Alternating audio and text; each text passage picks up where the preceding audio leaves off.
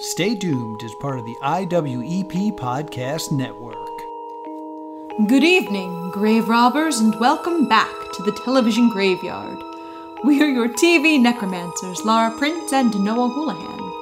We've come here tonight to examine the spirits of past television shows, to find out which ones could be resurrected, should be resurrected, and which ones should just stay doomed.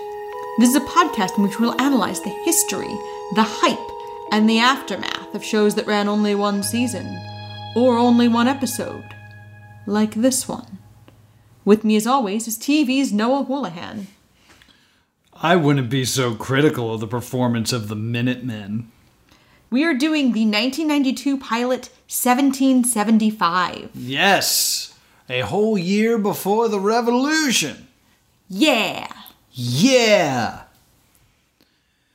But before we do, we should probably pour one out.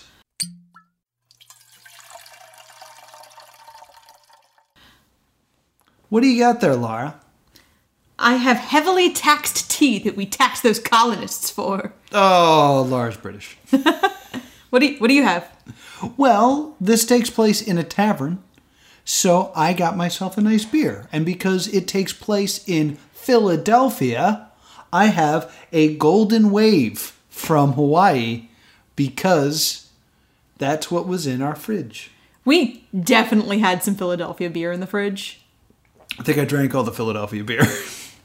We definitely at least had some New Jersey beer in our fridge. all right, if you're talking about the Tröegs, there's no Tröegs, which is not Philly, even Philadelphia. That's a Hershey beer. I was going to have a, uh, I was going to have the Wawa beer because the the beer idea was originally mine, and then Noah was like, "You should have tea because you're British," And then I'll have a beer. because he's a tricksy colonist. Viva la Revolution! so the American Revolutionary War also started in April 1775, which is something I wanted to point out. Which I'm pretty sure they didn't know the people who wrote this show Right. because they don't know anything about the Revolutionary War. They have at best a third grade understanding of the Revolutionary Yeah, War. they don't seem to know much about the Revolutionary War or the history of America or how to make a TV show. But let's get into this. Yes. This is the worst theme song I have ever seen in my history of doing Stay Doomed.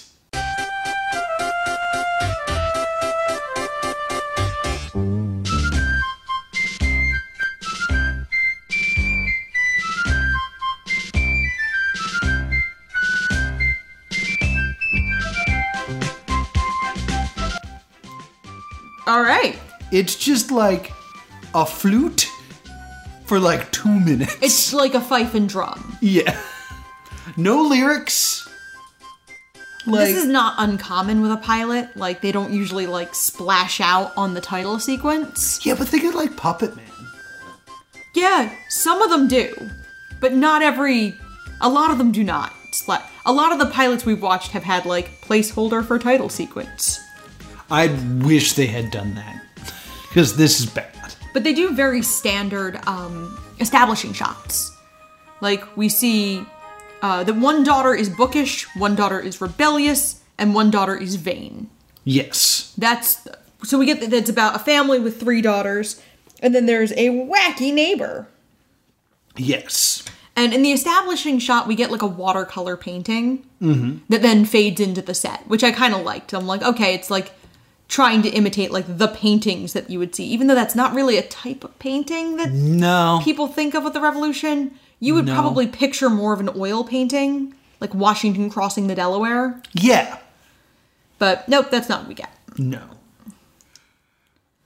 So we start with a pretty pretty classic sitcom scene. Yes. The daughter, uh, one of the daughters, Abigail, the youngest daughter, wants a horse, Yes. and it's very much rewritten of the "Dad, can I have a car?" from any other sitcom. Yes. The the major difference here is because it's 1775, everyone's in clunky character shoes. So you hear every damn footstep and it drowns out the dialogue. Dad, can I ask you something? Sure. Can I have a horse? No. It drove me insane. Like, how do you How do you screw this up? I literally never noticed it. Oh, it was the first thing I noticed. I was like, I can't hear you. Stop walking around so I can hear you. But I think it's I've done so much musical theater, I've like mentally edited out character shoes. I was grump. I was grump. And the inn is not they they live in an inn. It's an innkeeper, his wife, and their three daughters. Yes, and uh, the inn has a tavern. And the inn is not doing super well financially. No, because it's a sitcom, and no sitcom dad is ever killing it. No. And uh, then the middle daughter, Eliza, bursts in. And she's screaming about how her hair is not as flaxen as it used to be. yes, She's worried that her best years are behind her. She's 16. yes, And I think this is supposed to be like based on the idea of that you would be an old maid by 20. this is something that I was kind of confused about because later on there's a part where uh, he's upset that one of his daughters is being courted and she's only seven or she's only 16 mm-hmm. it's like 16 in 1776 Uh, the average age of first marriage in the colonies was uh, 19, 20. yeah so like dating at 16 it's not like unheard of Yeah, like, but she wouldn't be married yet. She'd be courting, perhaps. Um, but she was not necessarily be married. right Because I did look that up because it was bothering the crap out of me. a lot of this show bothered the crap out of me But then you could kind of ostensibly get that the older sis, the eldest sister, would be barking around 18, 19. Mm-hmm. So, uh, what this man's at the inn, like looking to stay for the night, and the innkeeper, Jeremy Proctor, uh, kind of keeps arguing with him, trying to get him to stay longer. Yeah, to the point where he's annoying enough that I would have probably left. Yeah, he does like the Mr. Subliminal thing of like, you're here for a week, right? Yeah. And he's like, no, I'm just here for a night because he's trying to squeeze every penny out of this man. Yeah. Uh, but it doesn't work and it's just annoying. And this is when wacky neighbor slash bellboy shows up. Yes. And he, like, this is the. It's not like an Urkel because it's one of those idiots that it's okay to physically abuse. Yes. Because a lot of the bit with him is he says something stupid and then Proctor hits him. With a lar- with like a pewter object. Yes. And he kind of comes in as Proctor is trying to console this potential customer that this is not a bad area and the revolution's not coming. Yes. And the bellman is like, Well, sir, I placed your wager on when the shooting will start. I got your good odds at Tuesday at 9 o'clock. There isn't going to be any shooting. Oh, of course there is. That's how you start a revolution. which is such a weird place to put a sitcom of like, people are going to start dying soon. Yeah. One of those war sitcoms. I mean, it worked for MASH. Yes, but This MASH, seems a little lower brow than MASH. MASH also walked that line of like addressing the tragedy of war hmm. too. A lot of the comedy in MASH came from we are in this miserable situation and trying to make the best of it. Yes. And seeing the absurdity in that situation. Yeah. It never really shied away from the horror and pain. This totally would do that. Yeah. So, uh, meanwhile, the mother uh, comforts Eliza. Uh, because Eliza wants to be married, and Eliza's starting to freak out about her age. Yes. And she's talking about her sister Maud, uh, who is the bookish one from the uh, intro. Yes. The oldest daughter is very smart, uh, but not very pretty because she wears glasses, so she's a nerd. And this show was made in the 90s. And then Eliza goes like, "But mother, you were married and pregnant at 16." So mother was a child bride, and uh, Jeremy goes like, "Well, that was an accident." her being married and pregnant at 16 would be 1750 Yeah, like again it's not a huge scandal 1760. Yeah. i don't know how old the mother is so 17 she's Well, she's oh, got to. she's got to be pregnant with ostensibly Maud. So it would be like 1758 or so. Yeah. So, like, it's not the scandal it would be in that time. And then I had a tanty because I was like, okay, I can't find data on average age of women getting married in 1776. So I just looked up the first notable Revolutionary War era female I could think of. Yes. Elizabeth Schuyler was 23 when she married. Okay.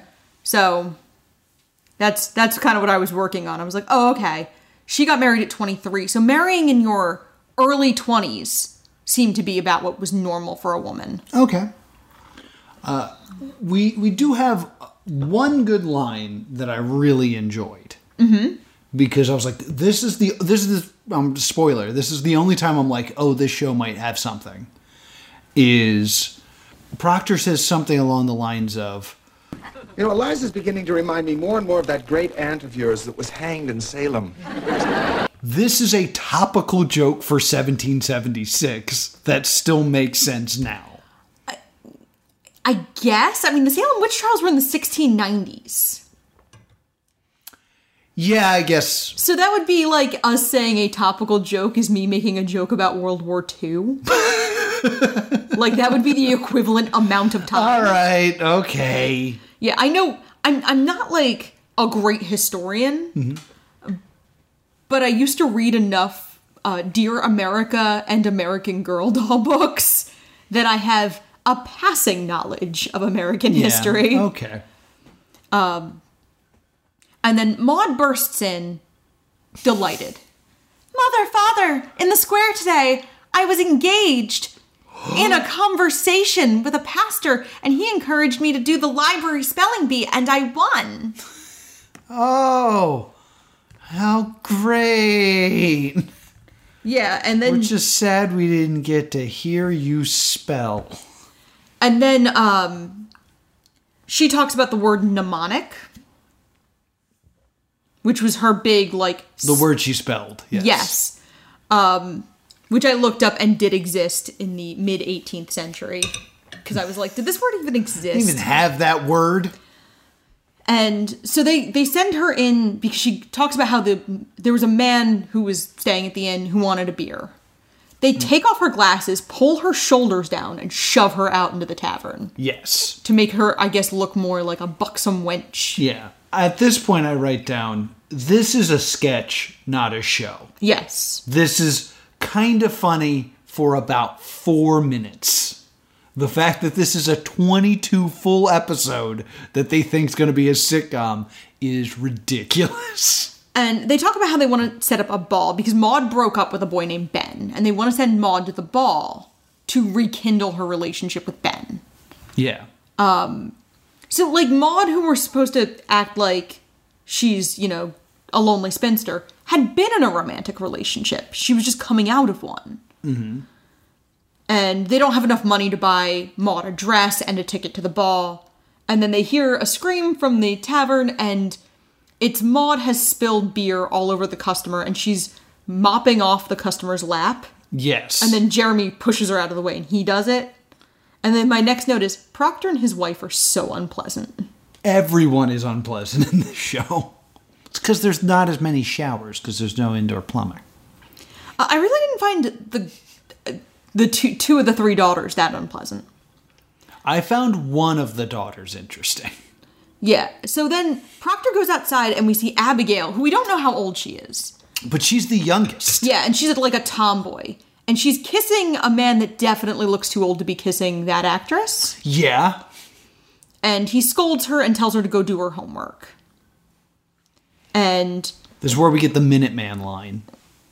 Uh, yes. Well, and then we we see the bellman come in, and he's in like a coachman's outfit.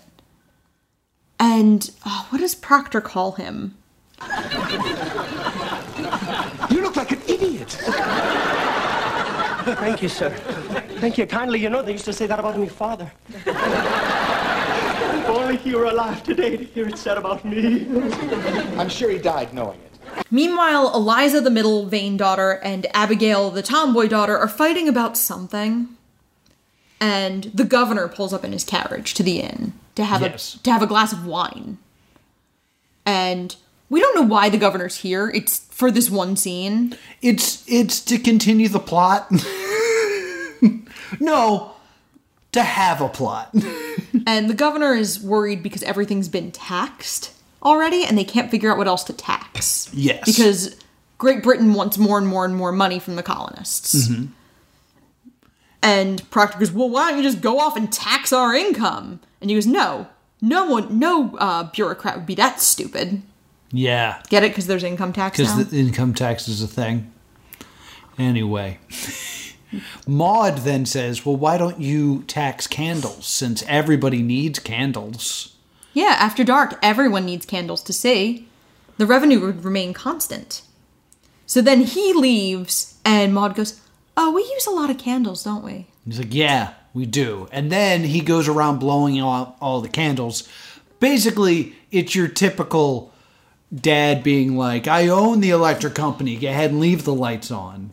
Bit, Yeah. but for 70 75. Yes, that's exactly what it is. It's the like ah, it's the dad who's turning all the lights on and turning the thermostat way down. Yes. So, Abigail, Abby and Eliza are still fighting. Abby wants her own room. Uh, that's really the main. Yeah, which will never come up again. It's just we're trying to get every sitcom plot that you've already known and has been driven into the ground into this new, fresh soil in the hopes that something funny will grow. And then, as Proctor retreats from the girls' room, Maud comes up and she's like, "Don't worry, Dad. I'll always be here. Or don't worry, Father. I'll always be here for you." And it's Yes. treated like the most nightmarish thing she could say. Well, then he like leans against the door and has a flashback, but for some reason it's so poorly communicated that it's a flashback. Because it's him like as an old man, still with his daughter, and then his daughter like pours hot soup in his lap, and then it just cuts to him back at the door. And he's Yeah. like, No, I can't let this happen. And I was so confused.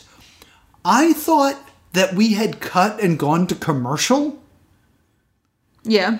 because I think it like it gets furry and also goes to black, which made me think, oh, this is a commercial cut. That I thought we were catching like the last couple seconds of a commercial and then coming back, and I was like, oh, that was a dream sequence. This is so baffling. How did this happen? So then we do have a commercial like sequence after the imagined spot, and then afterwards the wife emerges from her cotillion with her cotillion dress, which still fits, and then talks about her new hat, which was 100 pounds. Mm-hmm. Um, that's an insane amount of money in colonial money. yeah, Yeah, like in colonial fun bucks. like a single pound in in 1776 is equal to 160 pounds in 2018. Okay.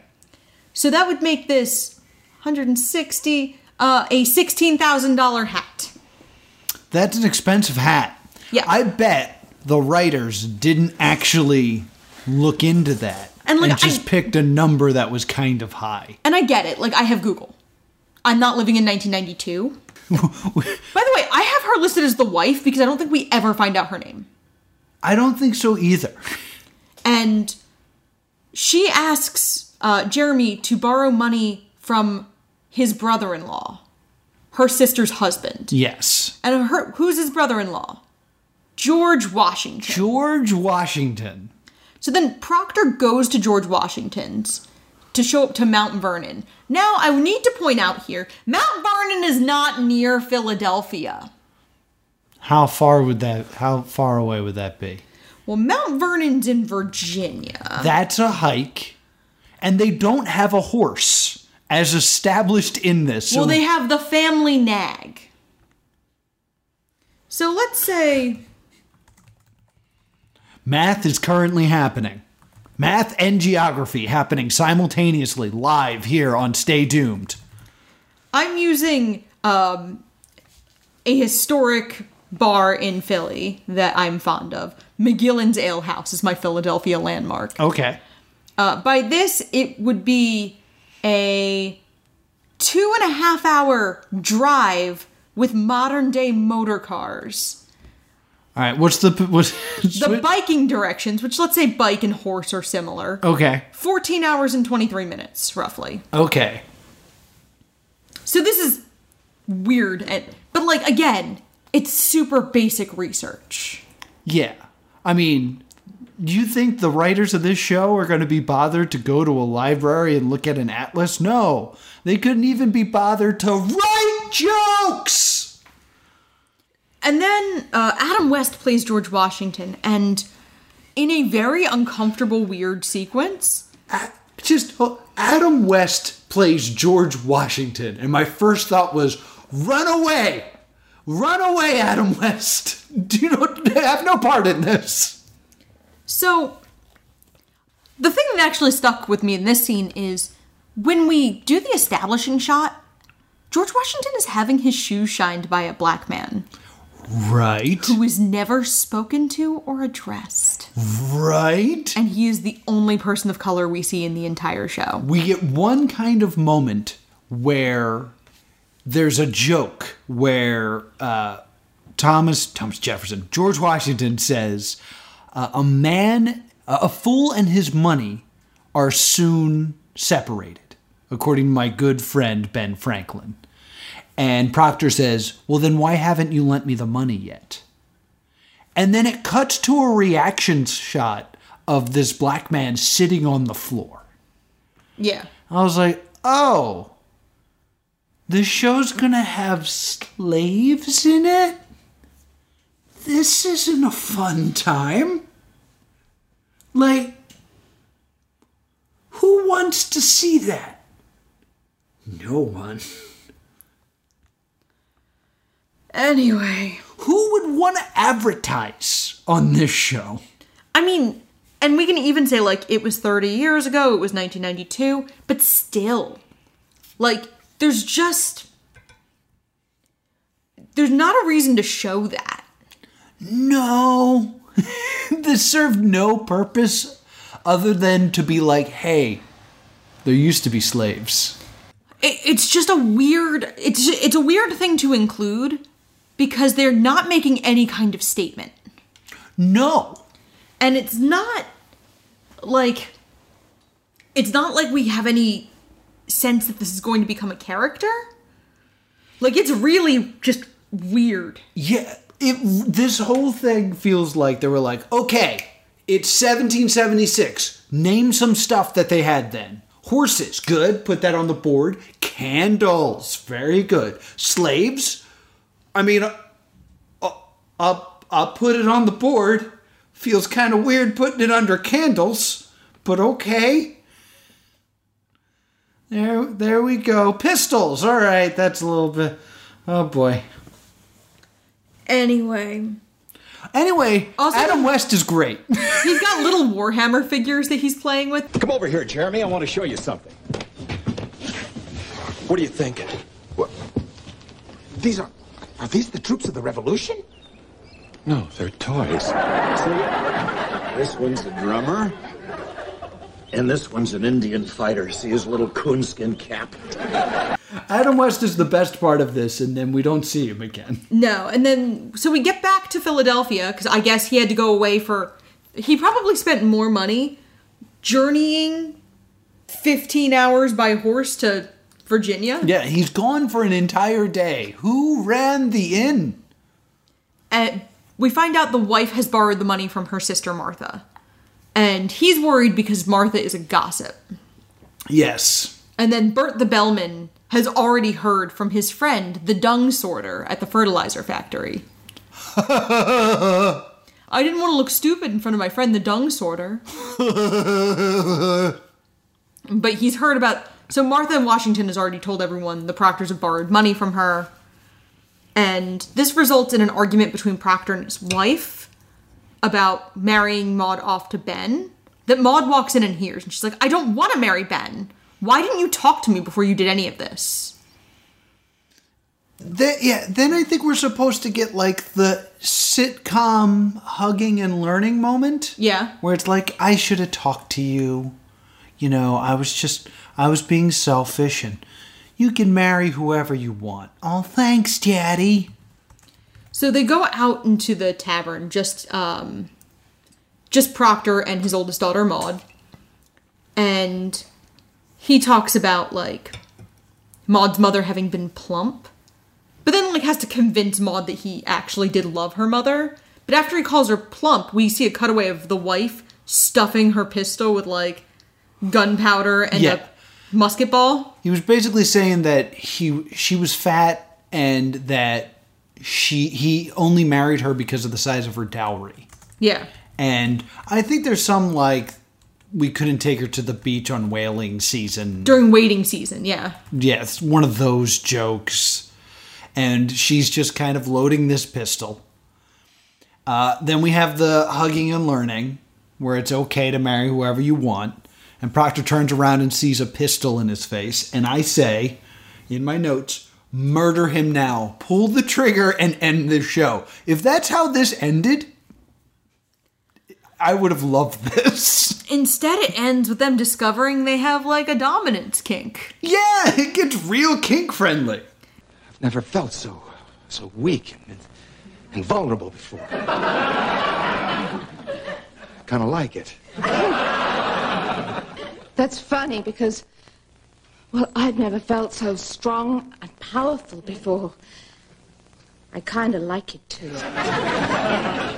And this is such a weird. And then uh, Abby intercedes and is like, "Do we have to leave the house now?" And he goes, "You can have the damn horse." Yes. And that's the end of the episode.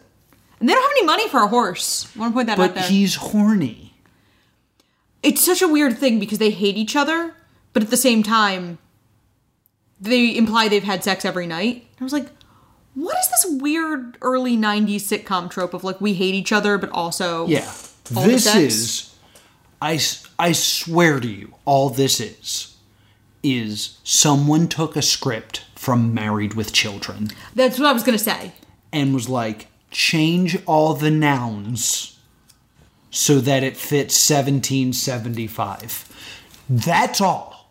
Don't change the jokes, just change the nouns around to make it old timey. I made a board of all the nouns. Candle. Let's just stick with candle. The, oh, this show was infuriating Yeah. because it came across as a story written by a fifth grader who is plagiarizing an essay. Yes. I'm like, no, this is my own work. It takes place in 1775. Get it? Could you imagine if this became a real show? Ugh. It's called 1775. How many two season plans do you think a show has when its title is about one year?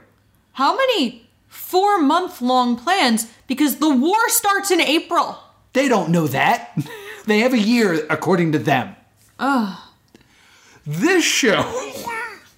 I haven't been this upset watching a show in a while. It did air. I can't believe that it aired.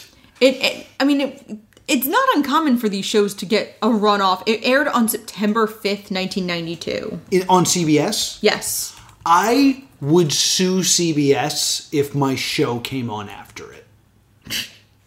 I'd be like, you destroyed everything that my I have no audience because you put this crap on before me. Well, it aired on a Saturday night. It's one of those things of shows back then, especially, would burn weird stuff off on Saturday nights because no one was home to watch TV. Right. Uh, especially in the early 90s when you saw the rise of cable, people really weren't watching network TV on a weekend night. Because if you were gonna watch TV, you were gonna watch something in more of a niche network that you were more interested in. Yeah. I mean, if you were a kid, you were probably watching Nickelodeon. Mm-hmm. I think Snick is not for another year, but Right. This show is for no one, does nothing, and is I stand corrected. Snick predates this by about three weeks. Oh okay. Important facts you wanted to. I look, guys. You learned Yeah, something of value came out of this. This show You sucked, but you guys, happened. you guys have learned a lot. I've given you a lot of facts today. yes, yeah. You're welcome. Oh, father, I, I shall never marry. Because I'm too into book learning. The um, the reviews for this were poor. no, really? Uh, the reviews for this were abysmal, uh, as you were probably unsurprised to learn. Uh, Variety magazine just hated it, just absolutely hated it, and that was one of the only reviews I could find of it. But it, this was reviled. Like Who played Proctor? Ryan O'Neal. He seemed familiar. Was he from like My Three Son? No, no, no my th- my two dads. Uh, some sort of parent, some sort of family member and a number show. Um, he's best known for the film Love Story. Oh, okay. Um, he's actually a fairly uh, successful actor. I'm looking for what he would. He then went on to uh, do. Let me see. He's best known for pa- uh, one of the his TV project that he would probably been best known for is Peyton Place. Okay. He was in 501 episodes of that. Okay. Maybe I know him from like a commercial for Peyton's Place. He was in one episode of My Three Sons. Okay, I was right. He played Chug Williams. Every I, that's I was like that might be Chug Williams. That's exactly what I thought. I'm Absolutely. Very, I'm very good at my job as a TV critic. So I know things. Yes. So yeah, this it was just bad. The sisters each have one trait, no more. Mm-hmm. Smart, vain, tomboy. Uh, the shot where the youngest daughter's kissing a man that looks far too old never needed to be there. No. Like you could do something where you're like, what would a sitcom look like in 1776 or 1775? But it's not a sitcom dropped into 1775. It is a 90s sitcom with some of the numbers filed off. It, it's fascinating because it's very, it feels very much like a period piece, but not of the period it thinks it is. Yeah. This is an early 90s period piece for sure. Th- This is the best example, okay? Imagine someone was pitching a sitcom, but they're like, it takes place in the future. It takes place in the year 2175. And then they just took a normal sitcom and added the word space in front of every noun. But I want the space car. You know We don't have enough space money for that. That's what this is. I was legitimately in a production of A Christmas Carol that did exactly that, called Space Carol. Which sounds like I'm making a joke. I am the ghost of Space Christmas Past. I am the ghost of Christmas 1.0. Oh, that's no. See, that's the thing. That is too clever. That is too clever for what this show was. It was also narrated by Walt Disney's Frozen Head. Si- far too. You did too much work.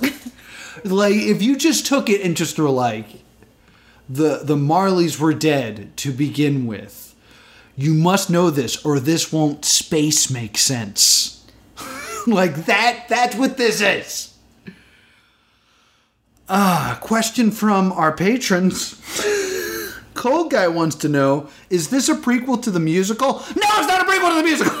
No, um, the musical is crazy interesting for so many reasons. Uh, the musical was rushed into production to line up with the bicentennial of the United States. It was rushed into being 1976, and uh, Richard Nixon notoriously hated at least one song in it.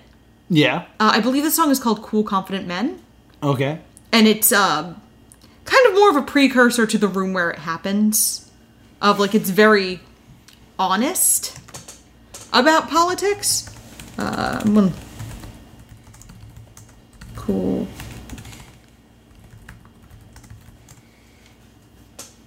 Oh, excuse me. Cool, considerate men. Uh, that's my fault Yeah. uh, cool, considerate men, and uh, they wanted it cut from the film, but still in the musical, because, you know, in the musical in the musical theater world, that's how we roll.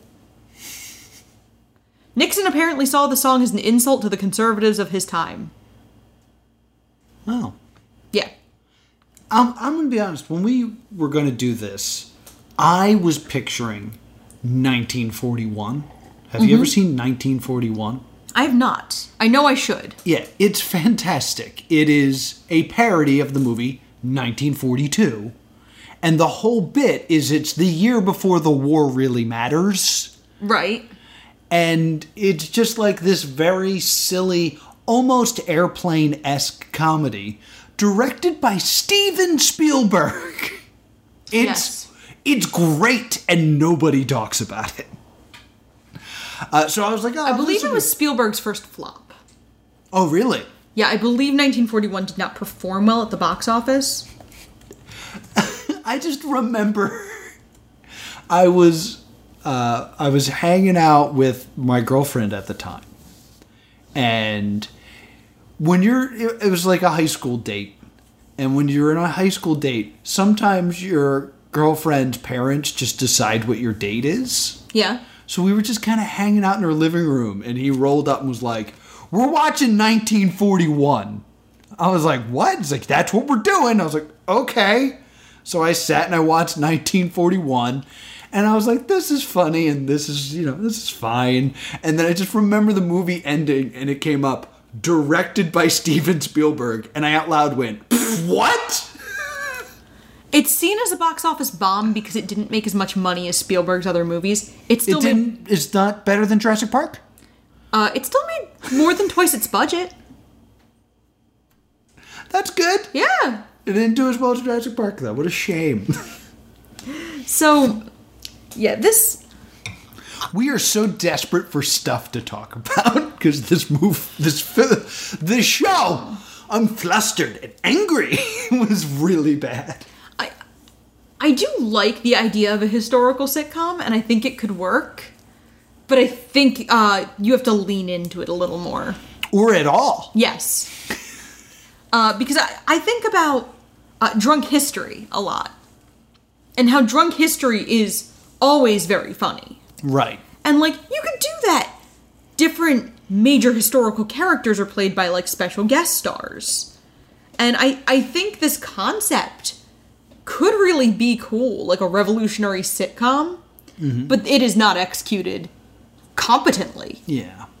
And I, I know you were starting to say this, and I just want to go back to it because I kind of interrupted you with a freak out uh, of how this is a 90s Yes. uh, period piece because this is such a 90s sitcom of like the dad makes all the money and nobody else seems to understand how money works that's not relatable now like now everyone kind of like struggles together when it comes to money uh was there something else you were going to say that made this a 90s period piece Just the like the family dynamic. yeah the like the couple hating each other but still for some reason having sex all the time mm-hmm.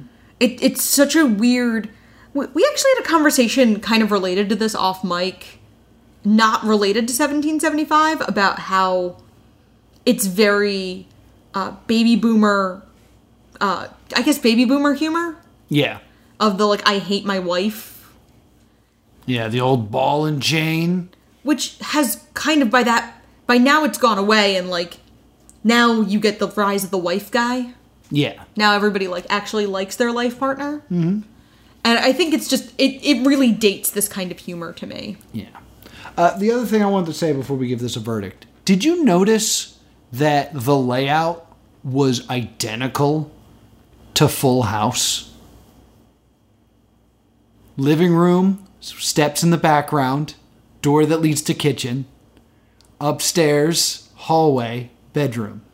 i think we're thinking about full house but i feel like that's probably a very common back like i think that's a really really common house setup for family sitcoms I, I mean, as I sit here and think of other like homes, uh, that's not the layout of Sabrina. Why was that the first one that showed up? I don't know. In the old brain, it is very similar to the uh, setup of um, uh, Family Matters, and it's very similar to the step-by-step layout, except for that hallway. The hallway was the thing that was like, oh, this is just Full House. Well, the hallway makes sense because they're an inn. So there's gonna probably they wanted to set up like where all Yes. the inn rooms are. The the sitcoms you mentioned all have in common multiple kids. Mm-hmm. Sabrina didn't really need to see the hallway because you really only see her bedroom. I mean, Sabrina, I feel like wasn't living room kitchen like kind of the same room in Yeah, it was more open concept. Yeah, yeah. And I know Mr. Cooper, the house went the other way. The entrance was on the other side. Possible bonus episode The architecture of various sitcoms. Yeah, I, I was realizing when you said that how few family sitcoms I really remember watching. Oh, really? because I was like thinking about sitcom sets, and I was like, well, that's not what the apartment in Frasier looks like. uh, I was a broken child. Watched a lot of Frasier. I, I legitimately, in a story I was writing, named a character's teddy bear David Hyde Pierce Oh, really? so that she, to signal that she had the same kind of bizarre childhood of, I will watch anything if you let me stay up till nine o'clock, damn it. the reason I know anything about Egyptology, uh, Impressionist paintings, or just British culture is if there was a documentary on it, I could stay up till nine. Yeah. I wanted to stay up late, so I got to watch Empty Nest. now I can I can get that sweet sweet sweet Frasier staying up late. Uh, so let's give it a verdict. Stay it's a stay doomed. doomed. It's a stay doomed. It's ah, Doom Please. doom doom doom doom doom doom doom doom. Please. doom doom doom. please leave a comment on why you listened to this episode. Yeah, seriously. Like, I'm just curious if you were just like, oh, the new Stay Doomed is up, so I want to listen to it. Or if you were just like, let's stroll through what Stay Doomed has. Ooh, 1775. Interested in that. Or if you were like, hmm, I wonder if anyone has said anything about 1775. Please explain yourself in the comments below. If, if you want a recommendation on something fun to watch, uh, we both just watched Encanto and it was really good. Yeah, watching Canto. So if you watch 1775 and you need a palate cleanser, uh, Encanto was really good. yes. I've had the song stuck in my head all day and I've been driving Noah up the wall. Yes. Uh, what are we watching next week? We are watching the Netflix 2019 show Turn Up Charlie Yes. about a DJ who becomes a nanny to his famous best friend's problem daughter, Yes, and you know who plays Charlie, right? Idris Elba. Yes, so this should be good. Yeah, well, he was in Cats, Noah. Until Where can people find us? you can email us at the Stay Doomed Show or find us on Facebook and Twitter at Stay Doomed. And if you have a space computer and want to talk to me on space Twitter, I'm at plus two comedy. If you have also been in a misguided production of A Christmas Carol in any way, just any kind of modernization or strange twist on it, I'd love to hear about it, and I'm at Bean Bunny Lives. Until next time, stay doomed.